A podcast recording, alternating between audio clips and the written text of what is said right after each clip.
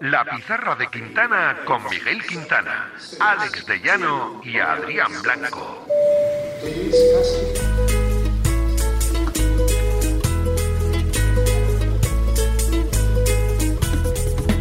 Ya sabéis que hoy estamos en el espacio Iberia, aquí en la calle Velázquez 37, que está abierta hasta el 30 de junio. Oh. Muy recomendable toda la experiencia, así que daros prisa para venir. Además, porque está muy fresquito, ¿eh? Se está fresquito. Se sí. está fresquito. Dentro de este espacio Iberia, además, el deporte, evidentemente, por eso estamos aquí. Juega un papel muy importante, juega un papel fundamental con el equipo de deportistas de Iberia Talento a bordo, entre los que está nuestro siguiente invitado, nuestra segunda entrevista del día. Es atleta, es marchador, fue sexto en los pasados Juegos Olímpicos y le tenemos aquí sentado a nuestro lado. Diego García, ¿cómo estás? Buenas tardes. Si te digo, voy a empezar ya a lo fuerte, Buah, ¿eh, Diego? fuera, eh, directo. Si te digo París 2024, te queda muy lejos, te queda muy cerca, porque al final los ciclos olímpicos parece que son, sí, cuatro años, uh, cuántas cosas pueden pasar, pero va muy rápido todo. Pues eh, yo creo que está justo ahora en medio. Eh, yo veo que ya lo que estamos entrenando vale para los Juegos Olímpicos de París, pero es verdad que antes tenemos muchos objetivos y que quedan dos años enteros todavía. Tú sabes lo que son eso en días de entrenamiento, o sea, por lo menos me quedan 700. 700 días de entrenamiento. Tú eres de, de- de- de, En ese proceso, yo por ejemplo tengo el lema de detrás de proceso, porque entiendo que si no disfrutas el proceso no terminas llegando a, a la meta. Pero ¿cómo disfruta un atleta de, ese proceso sabiendo que al final, oye, hay muchas citas por el camino, pero la cita que cambia tu carrera, y hay que ser honestos, es normalmente la de los juegos? Sí, los juegos son completamente diferentes al resto. Yo lo he vivido este año por primera vez y hasta que no lo viví no me di cuenta, ¿no? Pero aparte de eso hay muchos otros objetivos interesantes, eh, emocionantes y demás. Y luego el propio proceso, que al final nosotros no competimos nada más que una serie de veces al año. No es como el fútbol que todos los fines de semana Claro. hay una jornada de liga que te puedes probar. O sea, nosotros estamos muchos meses invirtiendo, por así decirlo. Y, y luego pues hay que saber disfrutar. Es verdad que no es tan sencillo, que muchas veces la gente dice, no, sí, disfruta. Y tú te ves ahí a 40 grados, muerto de... Esto, esto es como cuando estás nervioso y te dicen tranquilo. Digo, no, no, si ya, si la, la fórmula Sí, la me la teoría sé, me la sé. sí. Ya hay veces que me he dicho, venga, ahora disfruta. Y, y digo, ah, no, cambio de estrategia, para adelante y punto. Y, y ya está. Pero efe- efectivamente hay muchas cosas de las que, de las que poder disfrutar. Y, y, pues oye, el deporte es verdad que nos da momentos muy bonitos. En los pasados juegos ya estaba el equipo de, de talento a bordo de, de Iberia y consiguió cinco medallas. Sin presión, ¿eh, Diego? Bueno, a ver, yo de hecho me quedé cerca en, en la anterior. O sea, que es, es cierto que, que el objetivo está claro. O sea, si ya he sido sexto, eh, pues oye, no hay que ponerse O sea, tampoco... no reniegas. No, no, no reniego, pero es que es lo que hay. O sea, al final, el sueño de todos es ir a por una medalla. Sabemos, eso sí, la dificultad que entraña, que es altísima, siempre a nivel mundial, porque el mundo es muy grande y hay mucha gente que quiere ganar la medalla. Pero además es que los Juegos Olímpicos, yo no sé qué pasa, que todo el mundo da el resto y mucho más. O sea, al final, eh, aparte de, la admiración y el amor que tenemos todos los deportistas por los Juegos Olímpicos, también entra en juego, eh, pues tienes rivales que de muchos países del mundo, a lo mejor de, origen mucho más humilde y, demás, simplemente porque nosotros vivimos en un país desarrollado y es que literalmente una buena actuación en unos Juegos Olímpicos cambia el destino de su vida y la, y la de su familia en un momento, ¿no? Entonces al final es una guerra pura y dura, en donde es ver- es verdad que nos respetamos, competimos con unos valores, con los del deporte y, y donde lo primero es eso, pero donde todo el mundo va a muerte. A mí hay una cosa, Diego, que no me gusta a veces de- del enfoque que damos y como crítica incluso constructiva para nosotros, para los medios, de, de los propios juegos sobre todo, que es el hecho de que solo hablamos de medallas. Y parece a veces que cuando se celebran eh, diplomas olímpicos, parece como, como con, no sé... Celebrar la derrota, casi. Sí, y por favor, es estar entre los ocho primeros del mundo en disciplinas que compiten miles, cientos y a veces millones de personas. Es decir, que hay que ir a por las medallas, sí, pero que estamos hablando de que ya has quedado sexto en unos juegos.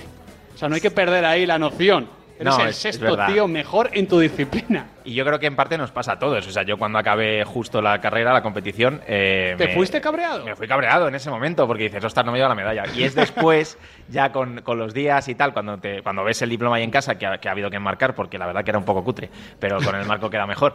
Y- Es verdad pero que bueno, la, la medalla no hay que enmarcarla, ¿no? No, la medalla molaba, pero el diploma era un folio, macho. O sea, yo no sé.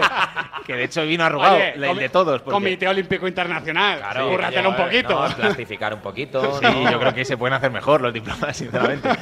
Pero desde luego tiene un valor enorme y, aunque a veces, pues imagínate, hay de especialidades donde solo compite 16 y se llevan 8, pero es que ha habido un proceso detrás muy importante. Y de hecho, en el caso nuestro en el de la marcha, que éramos 60 y pico, o sea que ya solo de los que estaban allí era complicado conseguirlo, solo el 10%, o sea, tiene un gran valor. A mí me resulta muy curioso que a diferencia de otros deportes, los marchadores ya habéis conseguido los resultados, que siempre es lo más complicado, y ahora, yo te leía en redes sociales el otro día, ahora es cuando empezáis a reclamar visibilidad y más apoyo. Y, esto choca, ¿no? Que parece que es el proceso inverso que sigue en otros deportes, donde primero se tiene la visibilidad y el reconocimiento de la gente y luego ya se van consiguiendo los resultados. Sí, es cierto que en nuestra especialidad siempre hemos tenido unos resultados muy altos y entonces parece que se ha dado como, como Por que es lo normal. Sí, ¿sabes? sí, sí. Sí, de hecho conseguimos cuatro diplomas olímpicos en Tokio y es como, bueno, pues eh, ¿qué, qué fracaso, no ha habido medalla. Eh, vamos a ver, pero vamos. Claro. Es como que la vara de medir a veces con nuestra especialidad es mucho más, está mucho más alta o es mucho más dura que en otras especialidades. Y desde luego lo del reconocimiento siempre es, es algo que los deportistas en general eh, reclamamos eh, si nos comparamos a lo mejor ¿no? con otros deportes más mediáticos, pero en el caso de la marcha era, era muy necesario. Y de hecho, joder, pues este año yo estoy muy contento porque hemos tenido la oportunidad de competir en Madrid, en la Gran Vía, sí. que, que ya es, es la primera vez que hemos estado compitiendo delante Me de nuestra hicisteis dar una vuelta, ¿eh? Me hicisteis dar una vuelta esa mañana, yo bajaba y... Bueno, ya te quedarías a ver el espectáculo. Oye, pues Madrid con las cuestas que tiene Sí, cuidado, para la ¿eh? marcha. Sí, yo reconozco que, que además, eh, bueno, participé también en la parte organizativa, eso no lo avisamos a los de fuera, porque los de Doha tampoco dijeron va a hacer un calor que os vais a morir cuando vengáis, pues ya está. Aquí Hay había que una cuestecita. En Madrid hay cuestas también, y ya está. también te digo que ojalá me diesen a mí un diploma cada vez que hago marcha por Madrid. Hombre, Por las cuestas. y tú tal. serías el Jesús, Ma- Jesús García Gra- eh, Bragado Sí, sí, total. Básicamente de, de la marcha no olímpica. Claro, pero ¿y cómo se inicia uno en, en la marcha? ¿Cómo empieza el amor por, por este deporte? Porque no es el deporte más, más típico, ¿no? No, sobre todo porque además las pruebas olímpicas son 20 y hasta ahora 50, a partir de ahora 35. Es decir, Claro, claro. que igual a nadie le apetece probar a hacer 20 kilómetros directamente. ¿no? Por lo que sea. por lo que sea, ¿no? Y a veces a mí por la mañana digo, "Uf, macho, de 20 kilómetros hoy. Pero al final es una especialidad del atletismo. Eh, normalmente la gente, los atletas, nos apuntamos a atletismo, que es Sí. el, el Genérico, común ¿no? denominador, el genérico. Y entonces en una buena escuela de atletismo no pasa siempre, pero se prueban todas las especialidades. Pues un día salto longitud, salto altura, eh, carreras de velocidad, de fondo y algún día marcha. Entonces ese es el camino típico, ¿no? Del que empieza por la marcha. Pues lo prueba un día, le gusta o se le da mejor que otra cosa y entonces decide especializarse por eso. En mi caso fue diferente. eh, ¿Cómo fue? ¿Cómo fue? Porque por casualidad en mi escuela pues no habíamos probado marcha, pero por casualidad para ir a un campeonato de España que no me había clasificado corriendo, eh, me llamó un amigo que hacía marcha y me dijo, oye, este año todos son muy malos, eh, no van a llevar a nadie, tú que corres bien, pues más o menos marcha te defenderás. Y entonces llamamos, dijimos a la federación que confiara y, y yo me planteé allí hacer 5 kilómetros de golpe, no son 20, pero son 5, ¿eh? haciendo sí, marcha, que cuidado. hace bien la técnica Sí, y sí, tal. Claro, Y- es que encima es un deporte Claro, muy, técnico. muy técnico. Porque ¿no? eh, Sí, los, sí. los marchadores, y fíjate que en España eh, somos una de las grandes superpotencias y hay una gran tradición, aunque solo sea por la tradición de Jesús Ángel García Bragado, Sí, al quien entregamos el marca leyenda hace muy poquito, pero ha habido grandes marchadores, además en masculino y en femenino lo sigue habiendo. Pero es una disciplina que para el prim- en el primer visionado, en el primer impacto, la gente alucina. Sí. Quiero decir, eh, no corre, no anda, es marcha, pero técnicamente es muy complejo y muy complicado. De hecho, los jueces a veces Claro, nosotros tampoco lo tienen claro. estamos ahí bajo la atenta mirada de los jueces que, que si nos ven marchar mal, pues nos sacan tarjetas eh, rojas y si acumulas tarjetas te descalifican. Entonces tienes que tener, es un elemento más a tener en cuenta. No es como correr, que bueno, si tienes mala técnica es tu problema. Claro. Pero aquí si tienes mala técnica, pues te vas fuera. Y, y es cierto que, que tiene un movimiento así singular, pues porque tenemos que optimizar dos variables. Una es dar la frecuencia, dar muchos pasos, porque eh, como no damos saltos, Claro. pues tenemos que compensarlo de alguna manera, ¿no? Porque siempre tiene que haber un pie en el suelo. Y la otra es hacer esos pasos lo más largos posibles. Y ahí es donde entra en juego la cadera. Hay, eh, cada marchador tiene su estilo, hay gente que lo exagera más, gente que lo exagera menos, pero para eso utilizamos la cadera, porque si utilizas la cadera, la gente que nos está escuchando, que pruebe, de- el paso se alarga. Entonces, si combinas alargar paso y dar muchos pasos muy rápido, pues te sale la Ap- marcha. Apunta, Alex. Yo la cadera ¿eh? soy más de hombros. Por eso llegas tarde siempre, porque la cadera no. el otro día eh, te leía también eh, por Twitter te dar- competir y quedar cuarto en la Diamond League de, de Roma. Tú decías esa sensación de salir por el túnel de vestuario, por el túnel de- del Olímpico, ¿no? Salir al, al estadio. ¿Qué se siente? Nosotros que somos muy futboleros, ¿qué se siente salir y ver a toda la gente y competir y hacerlo bien? Joder, es una pasada. Porque además eh, es una, a mí me choca porque en marcha generalmente competimos en la calle, Ujú. pasa como con la maratón, entonces no tenemos oportunidad de entrar en los estadios. Ya se ha perdido esa costumbre que se hacía antiguamente, ahora bueno, se suele elegir el... ¿Por qué? Pues porque se suele elegir el centro de las ciudades ahora, también para promocionarlo. Mm. Antiguamente, claro, al final, para poder entrar en el estadio tenías que hacer la prueba cerca del estadio y a veces era un parking ahí cutre y, no- y de esta manera, pues, oye, pues tienes la parte del circuito bonito, ¿no? Pero te pierdes el estadio. Y entonces, eh, cuando tenemos estas oportunidades, que de momento no ha habido muchas, pero la Diamond League es una de ellas, entrar en el Estadio Olímpico de Roma con 25.000 personas y tú entras ahí, te quedas mirando y dices, y esta gente está aquí para verme a mí. O sea, no Y tú moviendo creer. la cadera. Sí, sí. Y entonces, pues evidentemente das, das un plus. si- siendo das el un olímpico plus. uno se siente como un gladiador, ¿no? Sí, Ah, sí. Hay leones, hay que... De todas maneras, claro, era Italia y era Roma y había varios italianos que yo creo que sintieron más la El competir en casa. Claro, el competir en casa, que si hubiera sido en Madrid, pues oye, yo también lo, lo agradezco. ¿En qué momento de tu carrera estás? ¿Cuáles son tus próximos retos, además de lo de París 2024? Pues momento de carrera yo creo que es el, el óptimo, ¿no? A partir de esta edad es donde los marchadores mm, tenemos nuestra, nuestra e- e- época buena, ¿no? Se solía decir que los 27 eran la edad buena, yo tengo 26, pues oye, ahí estamos. Y, y ahora tenemos muchos retos, es el, sobre todo el Mundial el mes que viene, dentro de un mes y un día, compito en Estados Unidos. Luego tenemos europeos este año también en Múnich, que es menos importante que el Mundial, pero también es importante. Sí, pero tú en los europeos te has manejado muy bien desde el principio, ¿eh? Sí, Incluso claro. en categorías junior. Sí, sí, también. Eh, de hecho, pues he conseguido medalla en todas las categorías, incluida la absoluta, que fue mi, mi primer europeo. Ojalá poder volver a repetirlo, que es muy complicado siempre. Mejorarlo. Vamos a mejorarlo, claro. Porque fue de poco plata, margen. fue de plata, entonces a ver si la de oro. Y, pero ya es que es sprint final para los Juegos Olímpicos. Año que viene otra vez Mundial y ya Juegos Olímpicos en 2024.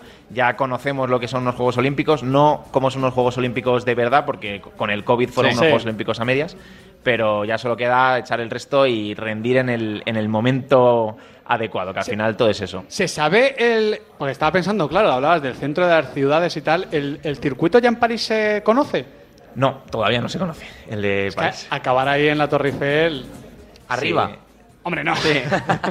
no sé si el juego de cadera da para tanto, pero hombre, París tiene sitios muy bonitos Sí. para, para acabar a lo grande. Sí, sí. Sí, sí, los tiene. Yo, vamos, espero que, que le echen ahí el resto, que se pongan ahí a hacerlo bien, porque además tienen buenos marchadores en Francia. El récord mundial es francés de 50, el Dinich. Y, y, oye, pues que lo hagan lo más chulo posible, porque eso seguro que nos anima a los deportistas a echar el resto. Oye, Diego, ¿qué es la música para ti? Bueno, la música es, es una de mis pasiones de siempre. Eh, desde que era pequeño, pues empecé a estudiar en el conservatorio, toco el trombón. Aunque es verdad que después de la pandemia eh, nos ha complicado el COVID a la mayoría de los músicos y sobre todo a los de soplar, porque no se podía tocar con mascarilla. Claro, Entonces, de cara a agrupaciones ha complicado. pero durante, vamos, to- toda mi vida ha sido una parte fundamental. ¿Y qué escuchas cuando entrenas? Eh, cuando entreno no escucho nada porque mi entrenador no nos deja. Ah. y tiene, Ah, ¿sí? pero tiene una explicación.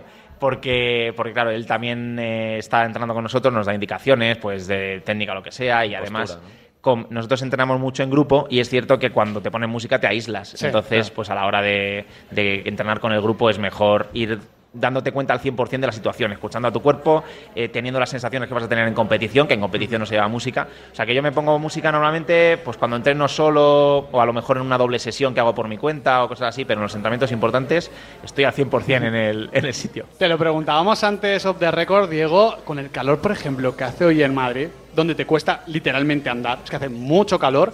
Co- ¿Cómo son los entrenamientos, teniendo en ¿Y cuenta que lo has dicho? Es que, claro, el campeonato del mundo es en un ratito. o sea, sí. no queda nada.